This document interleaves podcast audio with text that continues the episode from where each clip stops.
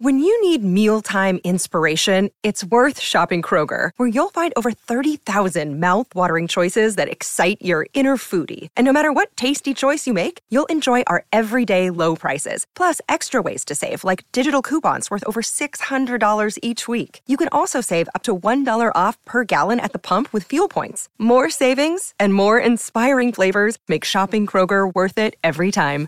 Kroger, fresh for everyone. Fuel restrictions apply.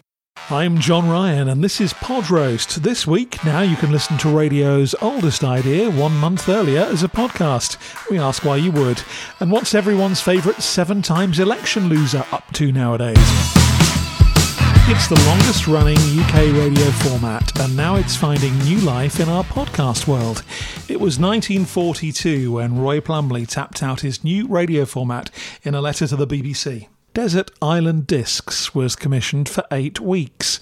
43 years later, he was still presenting it, before turns from Parky, Sue Lawley, Kirsty Young, and now Lauren Laverne. Like many supposed national treasures, I've always thought it supremely self satisfied and paper thin, despite the quality of the latter day presenters.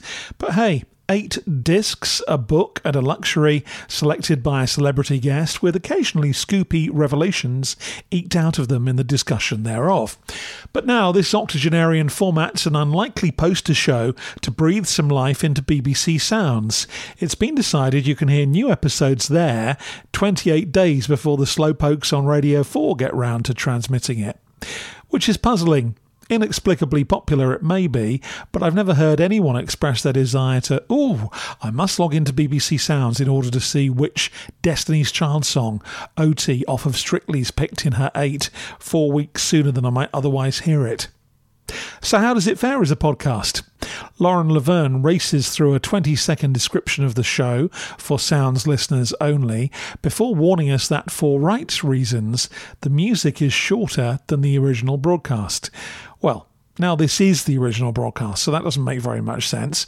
And it's the first slightly glaring issue. I know it's not a music show, it's about how that music and slightly clunky island scenario shine a light on other bits of the guest's psyche.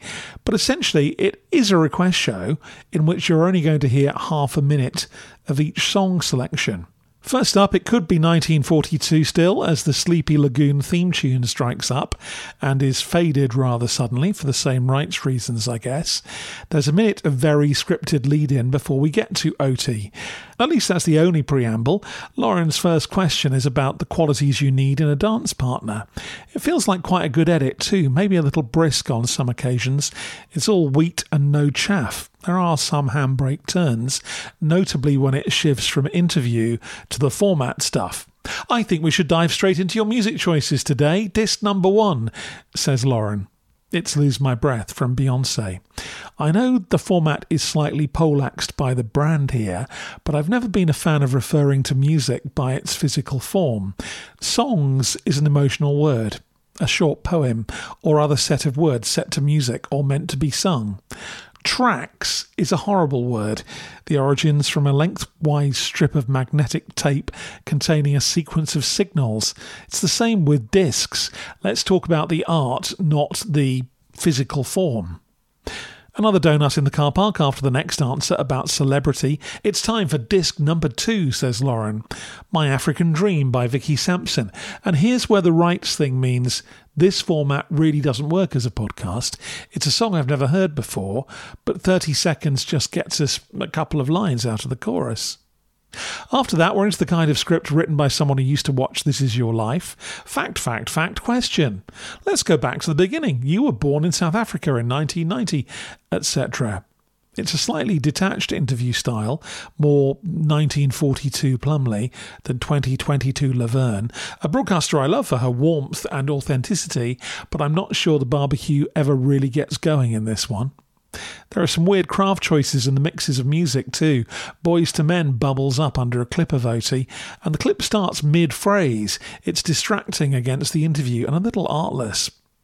I love the preposterous 80 year old bits of the format that still cling to this, like the Bible and Shakespeare being the free books the guests get, all in the same bit of the Venn diagram as the shipping forecast, Archer's theme tune, and Big Ben, labelled stuff I'd remove from Radio 4 on day one if I was controller. The book and the luxury feel a bit thrown away. The final question What's your favourite track? Ah, now I'm doing it. Song. It's My Life, Bon Jovi. It's hardly a revelation, as she's already told us that's her favourite earlier. Then we're into those crashing waves again. It's a bit anticlimactic. This island might have longevity, but I'm not sure longevity's enough. So many audio formats in the UK go beyond their sell by dates with so little subtle refreshment. Five hosts since 1942. Hits Radio Breakfast has rattled through that many since Toys R Us went under. This island could do with a tsunami.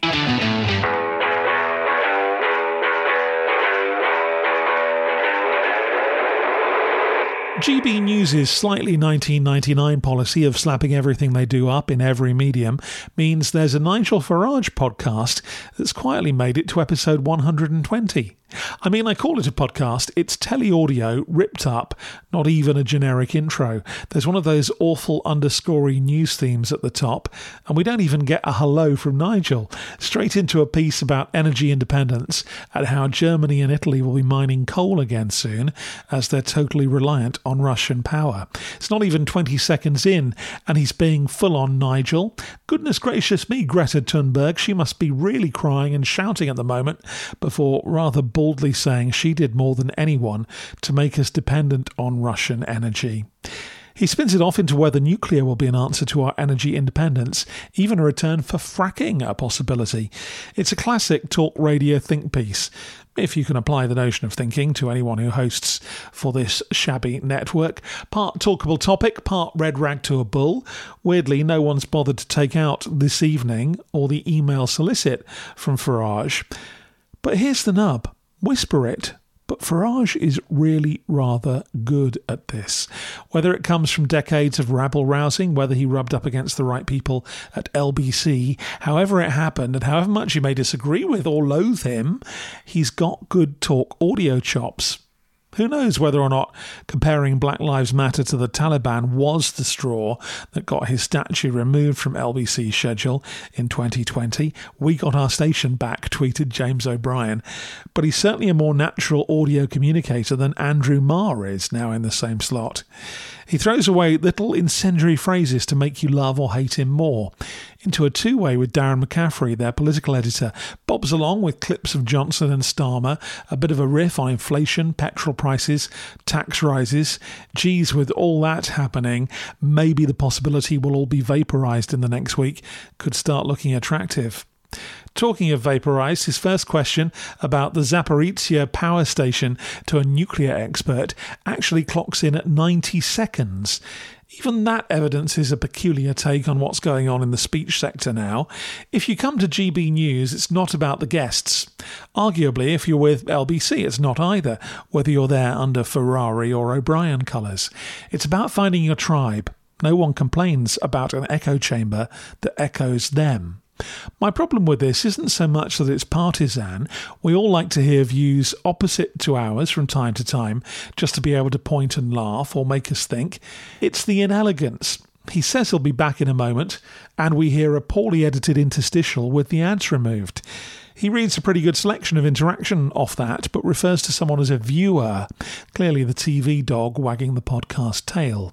But even if the thought of listening to Farage is as repellent to you as, say, getting a pint in a Wetherspoons is to me, I'd say give him a listen. The situation in Ukraine has made all of these hosts slightly less political, slightly closer to the centre, whatever their natural environment. The 6 pm junction in speech radio is getting more competitive. That means the quality of the podcast offering out of that slot is similarly improving. Slightly bizarre, that's when everyone in real life slopes off to the telly. I'm John Ryan, weary eared and disappointed. This week with Desert Island Discs from BBC Radio 4 for BBC Sounds, and Farage from GB News. I listen to these so you don't have to.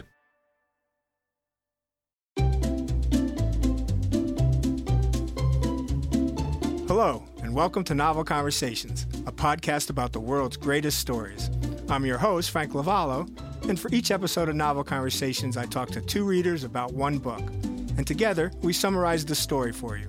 We introduce you to the characters, we tell you what happens to them, and we read from the book along the way. So if you love hearing a good story, you're in the right place. Our ninth season is coming this fall. Tune in to hear from some of the all time great authors Charles Dickens, Jules Verne, F. Scott Fitzgerald, and more. Subscribe to Novel Conversations wherever you listen to podcasts.